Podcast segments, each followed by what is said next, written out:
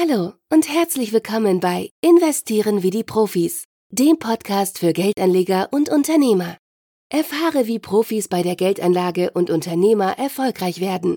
Du bekommst tiefe Einblicke und Jahrzehnte Erfahrung in den Themen Investieren und Unternehmertum.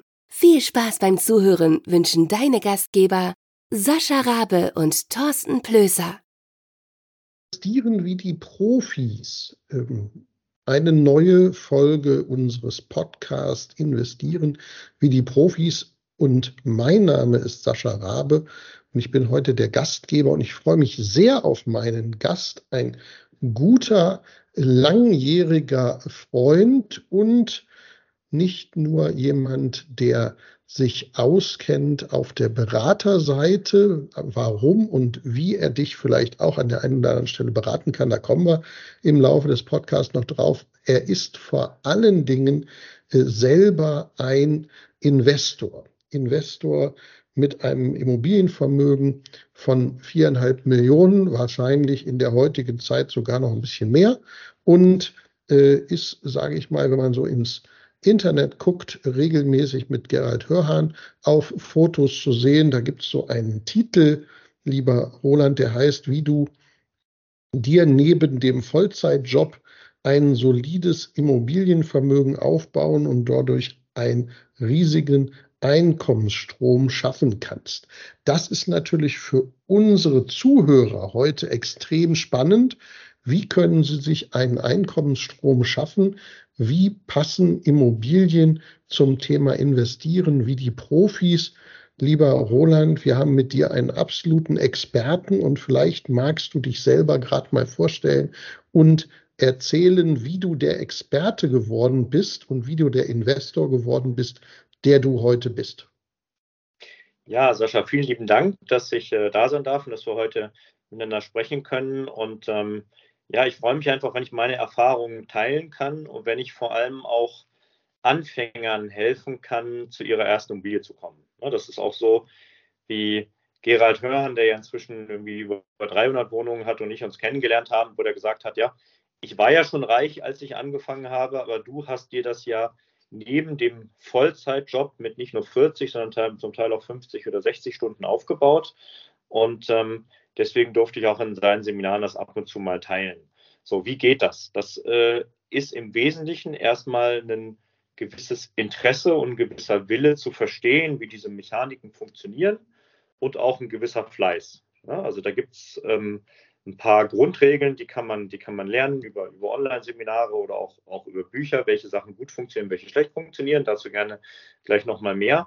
Aber so habe ich mir das einfach Stück für Stück aufgebaut und tatsächlich vor 12, 13 Jahren mit meiner allerersten ähm, Wohnung angefangen, die ich damals übrigens auch noch zu einem Zinssatz von 6,49 Prozent auf die ersten fünf Jahre finanziert habe. Ne? Also darf man auch nicht, wenn wir heute sagen, okay, wie, ähm, wie sind die Zinsen und ist das teuer oder billig? Ja? Ähm, trotzdem hat es sich damals gelohnt. Halt, ja? Und jetzt sind wir auch wieder an der Stelle, wo die Zinsen zwar ähm, sehr, sehr stark gestiegen sind, aber trotzdem die Preise äh, stark sinken im Verhältnis zu dem, was wir jetzt vor noch vor einem Jahr oder vor anderthalb Jahren hatten und sich einen Einstieg auch wieder lohnt und womit man dann auch nebenher einfach eine sich eine gute Altersvorsorge aufbauen kann ähm, und letztendlich dann am Ende des Tages dein Mieter sozusagen dann deinen Kredit bezahlt. Das muss äh, das Ziel der Sache sein.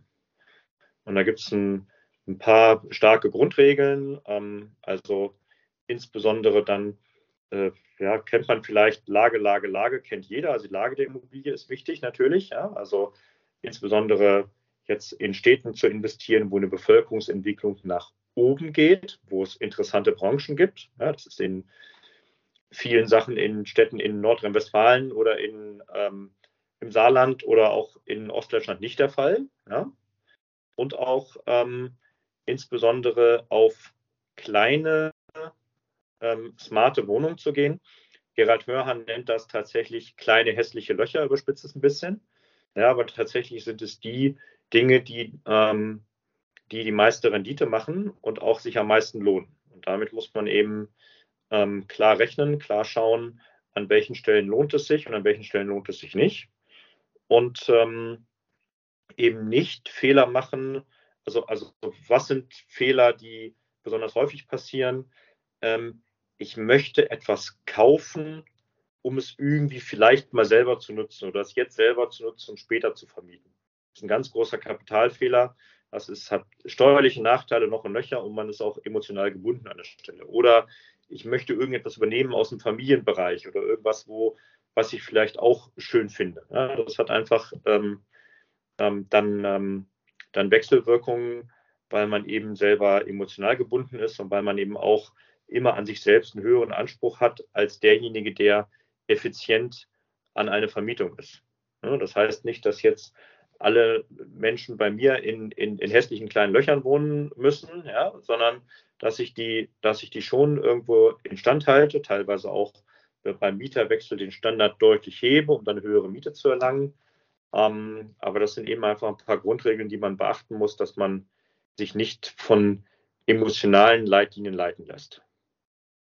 Das ist insofern total spannend, als dass ich letztes Mal einen Gast in diesem Podcast hatte, der hat mit mir über Investmentfonds gesprochen, hat gesagt, wenn die Anleger sich emotional leiten lassen, dann kaufen sie, wenn es teuer ist und verkaufen, wenn es billig ist, also genau falsch rum. Ähm, jetzt sagst du bei Immobilien auch nicht emotional leiten lassen. Also insofern, da scheint es große Parallelen zu geben. Das Thema Lage, Lage, Lage haben wir auch gehört. Ähm, kleine Einheiten bringen viel Rendite.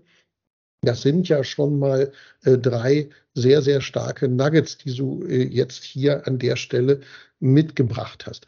Äh, wie ist das bei dir passiert? Du hast angefangen mit einer Immobilie zu einem hohen Zins. Ähm, und äh, Zins ist ja immer relativ zum Preis. Ne? Also da ist es so, als die Zinsen niedrig waren, waren die Preise hoch. Jetzt sind die äh, Zinsen hoch. Jetzt sind die Preise vielleicht wieder ein bisschen moderat zurückgegangen. Ähm, an der Stelle ist doch einfach auch ganz wichtig, äh, rechnet sich das. Und äh, durch die Inflation ist es ja so, dass die Mieten auch wieder sich angepasst haben. Also insofern kann auch ein Zins von viereinhalb oder fünf sich rechnen. Wie ist es bei dir weitergegangen nach der ersten äh, Immobilie? Äh, kam dann gleich schnell die zweite oder wie bist du äh, vorgegangen und haben sich deine Immobilien äh, dann auch äh, möglicherweise von der Größe oder von der Auswahl zwischenzeitlich in den letzten 13 Jahren geändert?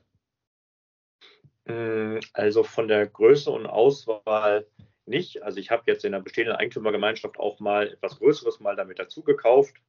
Ähm, aber tatsächlich ist es so, also nochmal, wenn ich eine kleine Wohnung, zum Beispiel jetzt auch in, in Braunschweig in der Ständenstadt vermiete, ähm, wo man für 550 oder 600 Euro warm äh, wohnen kann, dann gibt es immer 50 Anfragen.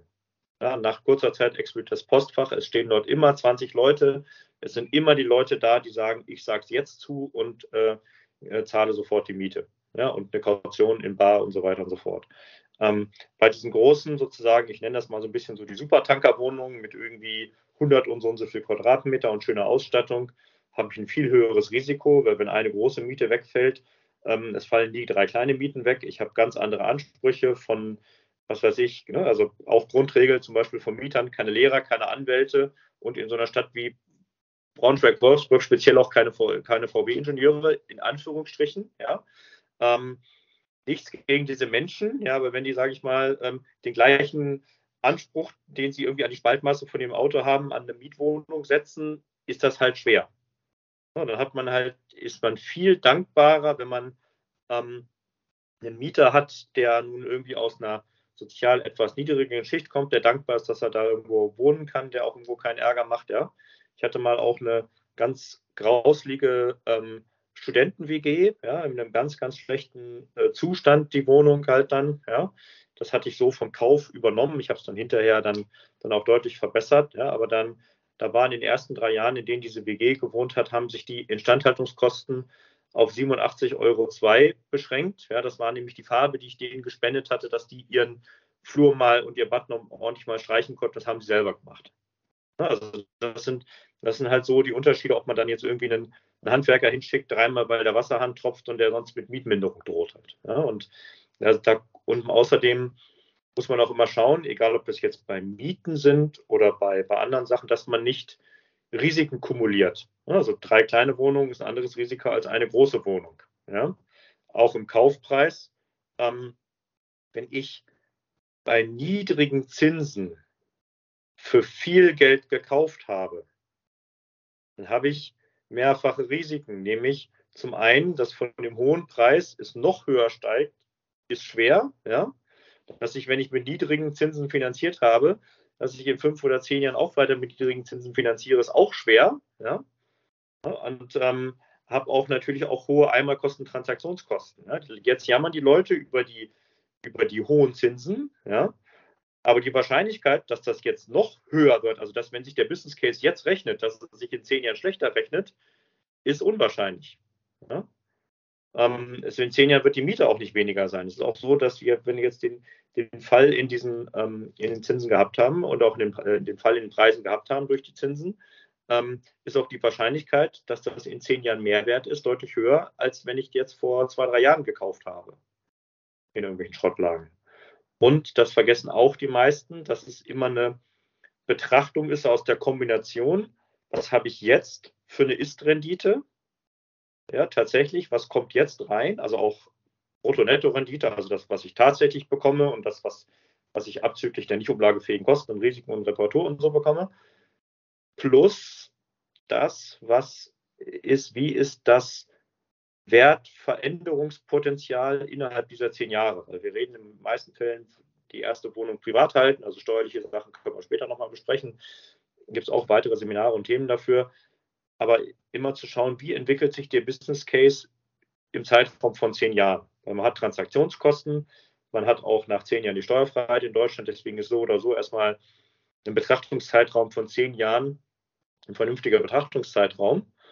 Und da ist eben in so einer Studentenstadt wie Braunschweig, ist das Risiko, dass die Wohnung hinterher irgendwie die Hälfte wert ist oder weniger wert ist, irgendwie null.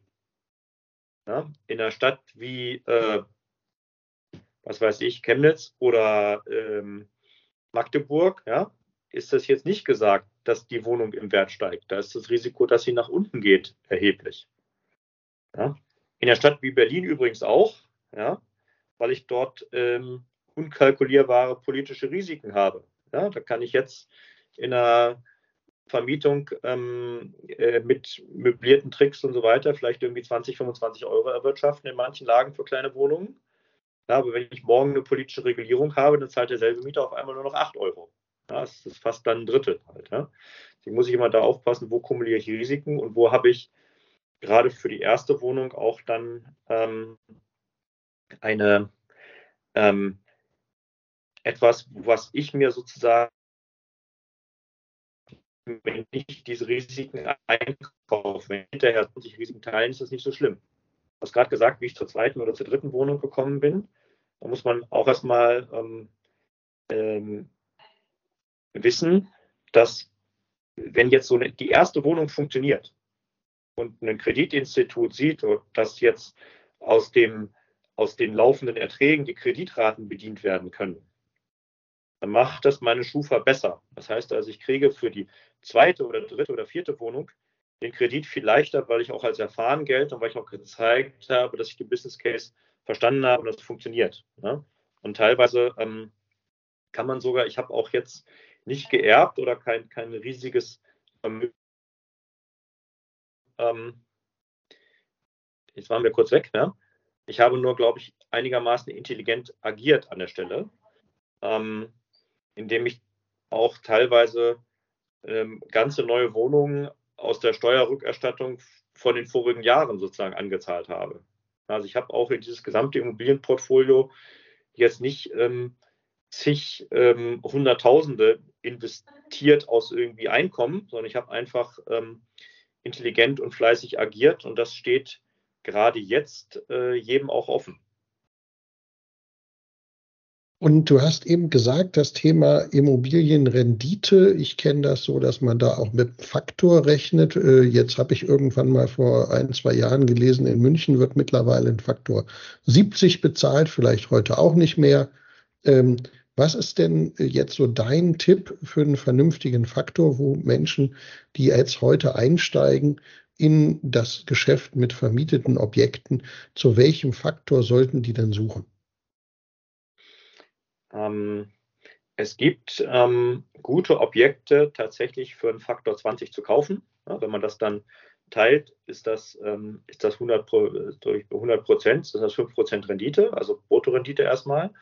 Ähm, und auch da denkt man ja, okay, dann habe ich, wenn ich jetzt noch 2 Prozent Tilgung bezahle und so weiter und so fort, ist dann mindestens die erste Wohnung erstmal Cashflow negativ. Das heißt, wenn ich heute anfange, ja, dann habe ich einen, einen Einmal-Invest in Form von, von, von Anzahlung und, und, und Erwerbsnebenkosten wo ich sicherlich in der Richtung 20.000 bis 25.000 Euro aufwenden muss. Ja? Und wo ich vielleicht bei der ersten Wohnung auch erstmal ähm, vielleicht 30, 40, 50, 60 Euro negativen Cashflow jeden Monat habe. Ja? Ähm, ist jetzt nicht ganz so schlimm, wenn ähm, äh, durch, äh, durch die Tilgung sozusagen der Mieter trotzdem jeden Monat irgendwie 300 Euro von meinem Darlehen zurückzahlt. Ne, dann ist das sozusagen eine Spardose. Ist auch nicht ganz so schlimm, wenn das Objekt jetzt in der Rendite schlechter ist. Ne? Also ich kaufe ja lieber was, was im schlechten Zustand ist und eine schlechte Miete hat und dafür einen günstigen Preis, aber im Verhältnis schlechter ist, wenn ich ein Potenzial habe, was ich nutzen kann. Der Idealfall ist, so ein Mieter zieht jetzt nach drei Jahren aus. Ja, ähm, ich kann die Wohnung sanieren. Ja, ich kann die Kosten die ich sozusagen in die Renovierung der Wohnung ziehe, unmittelbar von der Steuer abziehen. Das heißt, ich kann zwei Euro verbauen und kriege einen Euro von der Steuer zurück. Ja, habe höhere, den höheren Mietertrag dann ja, und habe die Wertsteigerung der Wohnung, den Kaufpreis, ja, habe ich dann nach zehn Jahren steuerfrei. Das heißt also, ich kann dann darüber auch äh, tatsächlich quasi ähm, einen Euro investieren und habe sozusagen ähm, kriege in Anführungsstrichen ein bisschen Milchmädchenrechnung zweieinhalb Euro zurück, nämlich einmal den, den investierten Euro über die Mietsteigerung und die Steuerrückerstattung habe ich auch noch. Und das alles im Übrigen steuerfrei. Ja, also das sind, ähm, das sind Dinge, die ich mit, ähm, mit keiner anderen Anlage schaffe an der Stelle. Ja. Ähm, man muss allerdings auch, und das sage ich den Leuten auch, ähm, eine gewisse Akzeptanz dafür haben. Man muss dafür auch ein Stück gemacht sein. Ja. Also ähm, wenn man jetzt einplant, da kommt irgendwann die und die Sanierung und das kostet das und das Geld, tut es dann trotzdem weh, wenn es halt passiert an der Stelle. Ja, auch wenn man weiß, dass sich das rechnet und man weiß, dass sich vorher eingeplant hat. Ja. Ähm, man hat auch, wenn man jetzt irgendwie einen gemanagten Fonds kauft, kann man sich zurücklehnen und sagen, okay, funktioniert halt irgendwie, ja. Habe ich irgendjemanden für, wie, wie da bei dir da zum Beispiel, ja. Wenn ich jetzt ein Problem mit einer Wohnung habe, mit einem Mieter oder mit einem Handwerker und so weiter, muss ich dann in dem Moment agieren. Ja? Ähm, und muss in dem Moment Zeit aufwenden. Das heißt, das ist also kein selbstbestimmter Einsatz meiner Lebenszeit. Absolut. Und wir haben ja immer das Beispiel von dem äh, 85-Jährigen, der äh, sein Vermögen in Immobilien investiert hat und mit 85 noch äh, auf dem Treppenhaus auf der Leiter steht und die Lampen wechselt, weil er keinen Hausmeister bezahlt äh, oder keinen Hausmeisterdienst da äh, hinkommt und der macht das noch selber. Das, äh, da gibt es natürlich sinnigere Investitionen, sinnigere Investments. Also insofern, ich glaube, das muss immer alles zusammenpassen und ich bin ja auch ein Fan davon, nicht alle Eier in einen Korb, sondern äh, diversifiziert zu agieren. Ähm, jetzt hattest du ja gesagt, na, nach zehn Jahren ist ein äh, Verkauf auch steuerfrei. Das heißt, ich habe auch einen äh, Podcast-Gast mal gehabt, der hat gesagt, ähm, kaufen muss Spaß machen, verkaufen muss aber auch Spaß machen. Äh, wie hältst du es äh, mit Immobilien? Äh, kaufen und äh, so lange wie möglich im Portfolio behalten oder auch mal eine Immobilie zu verkaufen, um dann anschließend ähm, den steuerfreien Gewinn zu vereinnahmen und dann die nächste wieder zu kaufen. Wie gehst du damit um? Also ich habe tatsächlich ähm, zweimal was, äh, was verkauft halt an der Stelle. Ähm, und zwar zum einen ähm, war das ein, ein, Haus mit einem, äh, was ich sehr, sehr günstig gekauft habe, auch in, in, in Braunschweig mitten im Unigebiet, ja, ähm, wo was ein enormes Entwicklungspotenzial hatte, aber die Entwicklung selbst war für mich einfach zu groß. dann auch erkennen. Ja? Also ich habe dann, also man, um dieses Potenzial komplett zu nutzen, hätte man sagen müssen, ich reiße das Haus ab, ich beplane dann ein neues Haus drauf mit, mit irgendwie dreimal so viel Wohnfläche und, und Studenten und so weiter und so fort. Und das, das rechnet sich extrem, ja. Aber das kann ich nicht tun. Ja, weil ich nicht derjenige bin, der dann weiß, dauert diese Baustelle jetzt irgendwie zwei oder drei Jahre und zwischendurch habe ich die Miete nicht und dauert, kostet der Neubau irgendwie das oder dasjenige mehr. Ja? Das heißt, man muss auch erkennen, ähm, an welchen Stellen kann ich welche Risiken tun und welche Risiken nicht machen. Ja? Ich habe auch alleine ums organisatorische kümmern, ich habe jetzt auch nicht jede Gelegenheit zur Aufwertung von der Wohnung genutzt. Ja, ich habe auch mal einfach so direkt weitervermietet ja, und nicht jetzt irgendwie sagt, ich versuche jetzt nochmal zwei, drei Euro mehr rauszuholen, um es zu machen an der Stelle, weil man auch nur begrenzt Möglichkeiten ähm, äh, an seiner eigenen Zeit dort, dort im, investieren kann halt. Ja. Ähm, trotzdem habe ich es äh, ähm, auch geschafft, jetzt dieses Portfolio, es gibt ähm, äh, rund die Hälfte der Wohnungen habe ich ähm, die Miethausverwaltung abgegeben und die, die Mieterabrechnung, aber die die anderen ähm, äh, 18 Wohnungen mache ich, sage ich mal, mit den Mietern noch alles selber halt. Ja, das kriegt man neben einem normalen Vollzeitjob, bekommt man das hin. Das heißt dann mal, dass man eben auch am Sonntagmorgen, wenn jetzt, was weiß ich, die Freundin noch lange schläft oder irgendwas anderes, meinetwegen zum, um von äh, sieben bis neun Mal am Rechner sitzt und mal irgendwelche Dinge tut und, und, und Sachen eingibt und, und, und, Papierkram macht halt. Ja. Ähm, ist aber trotzdem insgesamt so noch vereinbar. Und ich finde auch, das finde ich auch wichtig, dass man sich zumindest am Anfang auch mit den Sachen selbst beschäftigen muss. Also wenn ich investiere und sage, ich möchte jemanden haben, der alles verwaltet, alle Handwerker irgendwie organisiert und möchte noch eine Rechtsschutzversicherung und eine Mietausversicherung und sonst was noch irgendwie haben, da muss ich sagen, dann sind Immobilien nicht das richtige Investment für dich. Ne, wenn du Spaß dran hast, ähm, äh, Dinge zu gestalten, auch mal ein Risiko einzugehen oder auch vielleicht doch aktiv mal mit selbst anzupacken. Ja, ich habe äh, in einem Objekt, schaffe ich heute auch nicht mehr zeitlich, aber ich habe im ersten Objekt sowas wie äh, Fußboden, Laminat, Parkett verlegen und solche Sachen habe ich auch einfach selber gemacht. Ja. Kann man an einem Wochenende oder an zwei, drei Wochenenden Dinge machen, wo man sonst viele tausend Euro für einen Handwerker bezahlt hat. Ja, das hat einen enormen ähm, enormen Vorteil in der, in der Effizienzsteigerung halt. Ja. Und was viel, viel wichtiger ist, dass man sich vernünftig ausbildet und die, die Grundregeln auch versteht und die steuerlichen Effekte versteht. Ja, wann ist was abzugsfähig und wann nicht. Die steuerlichen Effekte sind so wesentlich, dass sie ein entscheidender Teil des gesamten Business Cases sind. Und deswegen muss man sich auch bereit sein, sich in Grundzügen mit diesen Steuerregeln zu beschäftigen.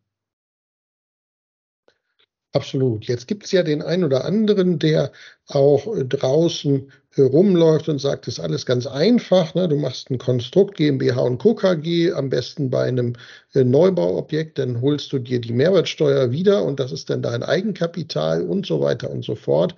Äh, ganz tief in die Steuertrickkiste gegriffen ich finde das ja persönlich gar nicht so ganz spannend, also äh, weil man dann nämlich nach zehn Jahren keine Steuerfreiheit mehr hat, weil das Ganze gewerblich ist. Wie stehst du denn zu solchen vermeintlich cleveren Steuerkonstrukten? Äh, nutzt du die selber oder sagst du, kann man machen, muss aber nicht? Oder bist du ein absoluter Verfechter davon und ähm, sagst, es muss unbedingt äh, so etwas sein oder im Zweifel in eine Genossenschaft werden denn die Anteile reingepackt. Wie, wie stehst du dazu? Also, ähm, erstmal hat man am Anfang ja gar keine andere Möglichkeit. Am Anfang braucht man einen vernünftigen Track-Record. Egal, wie man das gestaltet, die ersten drei, vier, fünf, sechs, sieben Wohnungen sollte man im Privaten kaufen, im Privaten halten, damit man auch, sage ich mal, diesen diesen Track Record gegenüber dem Kreditinstitut nachweisen kann und das man machen kann. So, dann äh, gibt es natürlich diese typischen Geschichten, die typischen Sachen Ehegattenschaukel oder auch äh, die vermögensverwaltende GmbH, wo man sagt, hat man nur erstmal, erstmal nur 15,83 Prozent Steuern und so weiter und so fort. Ja. Ähm, das nimmt einem aber am Ende des Tages, ja, wenn so eine Immobilie im, im Jahr irgendwie dann einen, einen offiziellen Gewinn dann irgendwann macht von von irgendwie ein paar tausend Euro. Da nimmt es aber dann auch so viel Gestaltungsspielraum. Ich habe im Privaten enorme Spielräume, dass ich sämtliche Gewinne mit Verlusten verrechnen kann und die alle auf, auf die, die entsprechende Steuer gehen halt. Ja. Ich sage mal, wenn ich jetzt ähm, Projektentwicklung mache, ja, das ist jetzt nichts, so, was man aus Hobby macht, aber ich mache Projektentwicklung und kaufe ein Grundstück und, und baue da jetzt irgendwie so ein 20-Parteien-Haus drauf und will das hinterher vermieten oder abverkaufen und so weiter und so fort. Das macht man in der eigenen Gesellschaft, in der eigenen Struktur. Dafür, dafür macht man die. Ja.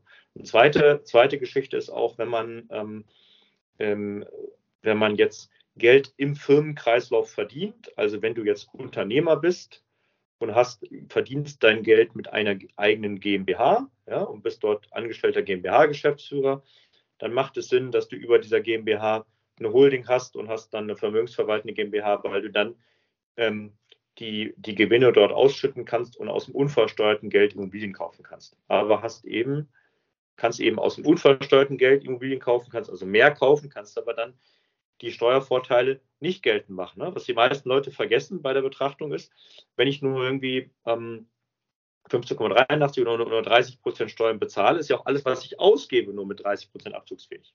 Ja? Und das, was da dann übrig bleibt, davon muss man sich sehr genau anschauen, ob sich das dann rechnet. Ich habe diese Struktur auch gebaut, weil ich sie befüllen wollte, habe aber dann diesen einen Deal, für das es sich gelohnt hätte, nicht gekriegt. Ähm, deswegen sind bei mir alle 31 Wohnungen, die ich habe, noch im privaten Vermögen, weil es sich einfach rechnet. Das mag jetzt für einen, für einen anderen Fall anders sein. Ja? Ähm, und ich rate auch dringend davon ab, ähm, zu viele Dinge, die man sozusagen selbst googelt, sozusagen ähm, zu kombinieren, ja, im, ähm, im, in, Na in Naivität. Ja? Also solche Geschichten, dass jetzt der eine dem anderen Geld leiht in irgendwelchen Konstruktionen, ja, und derjenige, der das Geld verleiht, sagt, ähm, das sind ja nur Kapitalerträge mit 25% Abgeltungssteuer und derjenige, der es sich leiht, das Geld sozusagen von Vermietung und Verpachtung mit 42% Steuersatz sozusagen vom Finanzamt ziehen möchte in irgendwelchen äh, Familienfreundeskonstruktionen. Also die Jungs schlafen dann auch nicht auf dem Baum. Ne? Also das sind auch, das hat auch so ein bisschen was mit Logik zu tun, dass man solche Sachen dann vielleicht nicht tut. Ne? Also schwierig ist immer, wenn Leute in Naivität versuchen, zu viele Dinge miteinander zu kombinieren halt. Ne? Also Sachen an eine Ehefrau zu verkaufen und, und A-Verhebung und sonst was, alles schön und gut, kann man machen, ja. Aber man darf Sachen halt nicht, ähm, nicht übertreiben. Ja, es gibt auch im, sonst kumuliert man halt Risiken und irgendwann ist man doch, legt dann so ein Sachbearbeiter doch mal hat ja bei Cum-Ex angefangen, auch alle Zettel mal nebeneinander und guckt mal, was ist da die letzten zehn Jahre alles passiert. Ja. Du sprichst mir aus der Seele, Roland. Ich bin sehr, sehr happy, weil das Internet ist voll von die besten Tipps und wie du Steuern sparst und so weiter und so fort. Große Seminarräume werden gefüllt. Ähm, der gesunde Menschenverstand, wie du sagst, nicht in der Naivität sein. Der gesunde Menschenverstand hilft hier und ein Profi an der Seite hilft sicher auch. Wenn er ein paar Euros kostet, dann ist es sicher eine gute Idee, dass jetzt auf der einen Seite ein guter Steuerberater ist, ob das jemand ist, der die Immobilie, der den Immobilienkauf begleitet und, und, und. Also du sprichst mir aus der Seele. Schön, dass wir diesen Punkt äh, in der Form auch nochmal ansprechen konnten. Ja, und vernetzt euch mit Menschen. Und ich sag mal, wir haben jetzt auch äh, bei der Investment Punk Academy gibt es auch jetzt dieses dies, äh, Betongold-Training. Wir machen jetzt auch, auch verschiedene Mentorings und Einzelcoachings und so weiter und so fort. Wir haben jetzt hier vorher darüber gesprochen, haben jetzt hier keinen riesen Affiliate-Link irgendwie gemacht für Leute, die das interessiert. Wenn euch das interessiert, dort eine intensive Betreuung zu haben, dann ähm, äh, schreibt mich irgendwo an. Das wirst du irgendwie in den Show Notes wahrscheinlich dann hinterher machen. Aber auch nochmal, willst du noch ein verrücktes Beispiel von der steuerlichen Gestaltung hören? Gerne, gerne. Also, wo ich dann auch gesagt habe, wo ich dann auch an die Medien gerüttelt habe und gesagt habe, ähm, äh, das wird mit Ansage vor dem Baum gehen. Da legst du dem Finanzamt den Elfmeter auf den Elfmeterpunkt. Da kauft jemand ein Haus ja, von seinen Eltern, in dem die Eltern schon wohnen. Ja? dann, das Haus kostet, ich rechne mal in ganzen Zahlen als Beispiel, 800.000 Euro. Ja? Hat das Geld nicht, ja, ist übrigens grunderwerbsteuerfrei, wenn man was mhm, von Eltern ja. oder an so erkauft, also weniger Nebenkosten und so. Er hat das Geld nicht, also leiht sich das von den Eltern, ja, für viele Zinsen, weil die einen geringen Steuersatz haben und du einen hohen. Also leistet dir das von den Eltern, das bleibt in der Familie, aber du kriegst dann die Steuererstattung auf diese Zinsen, ja. Und vermietest denen das für ganz wenig Geld, damit du ganz wenig Einnahmen dagegen hast, ja. Dann fängst du an und sagst, naja, dieses Haus, da mache ich eine, eine abweichende Restwertnutzungssteuer, mache ein Restwertnutzungsgutachten und sage, das ist hier in 20 Jahren total kaputt, das Haus, das hat nur noch 20 Jahre Restnutzungswert, ja. Ähm, äh, dann äh, sage ich, äh, nach einem Jahr fällt mir dann irgendwie ein, ach, meine Eltern sind lieb zu mir, ja, ähm, die schenken mir 400.000 Euro, ja, ne? so ungefähr, ja, so als, als, als erbschaftssteuerfreie Schenkung sozusagen, ja, und, und damit das Darlehen nicht, ja, und nach weiteren 10,1 Jahren schenken die nochmal 400.000 Euro. Ja, und ich sag mal, wenn er halt so beim Finanzamt sitzt, also ich sag mal, kannst du machen, ja, ne? aber ähm, an der Stelle würdest du dich dann auch verarscht fühlen, wenn du diesen Fall irgendwo siehst halt. Ja? Also ich sag mal, man kann jetzt eins von diesen drei beschriebenen Sachen machen, ja, ne? irgendwo um, um solche Sachen zu gestalten, ja. Aber alle diese vier Methoden kombiniert auf den letzten, auf den letzten Stichtag in so ein Ding zu kriegen, gerade auch dann dieser Konstruktion mit so nahen Verwandten wie den Eltern, ist halt schwer. Ne? Also jedes einzelne Ding kann man googeln, kann man machen, aber die Sachen naiv zu kombinieren ohne Beratung geht halt dann mit Ansage vom Baum. Ja? Und ich gucke auf die Uhr. Wir sind tatsächlich schon durch. Ich könnte noch eine halbe Stunde oder eine Stunde oder zwei Stunden mit dir über Immobilien plaudern. Wir haben das bei leckerem Essen auch schon äh, die ein oder andere Stunde gemacht. Ähm, es ist ein, glaube ich, sehr schönes Schlusswort von jemandem, der sich wirklich auskennt. Also hol dir einen Berater an die Seite, ja, äh, nimm Kontakt auf. Wir werden die Kontaktdaten vom Roland Albes hier in den Show Notes verlinken. Wenn du ihn googelst, wirst du auch Roland Albes Braunschweig, wirst du auch alles finden, aber wir verlinken auch die Kontaktdaten. Nimm mit ihm Kontakt auf. Wenn du eine Finanzierung brauchst, nimm mit mir Kontakt auf oder mit einem meiner Berufskollegen. Wenn du einen guten Steuerberater hast, dann werden wir da auch Empfehlungen haben. Ähm, oder wenn du einen guten Steuerberater brauchst an der Stelle. Aber mach es nicht selber. Und äh, Roland, äh, du hast dieser Community maximalen Mehrwert geboten durch deine plastischen Beispiele, durch deine Klarheit auf den Punkt. Und insofern ganz herzlichen Dank für äh, den Mehrwert, den Content hier in diesem Podcast. Und hast du noch einen letzten abschließenden Satz für die Community, äh, für die Zuhörer? Äh, ja, und zwar generell bei Finanzen, do your own research. Ja, also wenn es um diese Immobilie geht, geh dahin. Guck, wie ist das morgens, wie ist das abends, wie kann man da U-Bahn fahren, wie kommt man da weg? Ist das nett dort? Ja, sind da irgendwie Kneipen drumherum und ist das irgendwie lebendig oder ist das irgendwie die totale Bruchgegend? Ja, das heißt, sich selbst mit diesen Dingen zu beschäftigen und die Dinge, auch inklusive vielleicht der nervigen Steuerthemen, selbst zu verstehen. Ich glaube, das ist wichtig und dazu muss man bereit sein, nicht nur auf andere hören, also von anderen lernen, sich mit anderen austauschen, ja, aber selbst bereit sein, die Mechanismen zu lernen und selbst bereit sein, selbst in die, in die Recherche zu gehen und selbst die Dinge zu verstehen. Und dann funktioniert es auch mit solchen Sachen wie Immobilien. Lieber Roland, ganz, ganz herzlichen Dank, auch im Namen der Community, der Zuhörerschaft.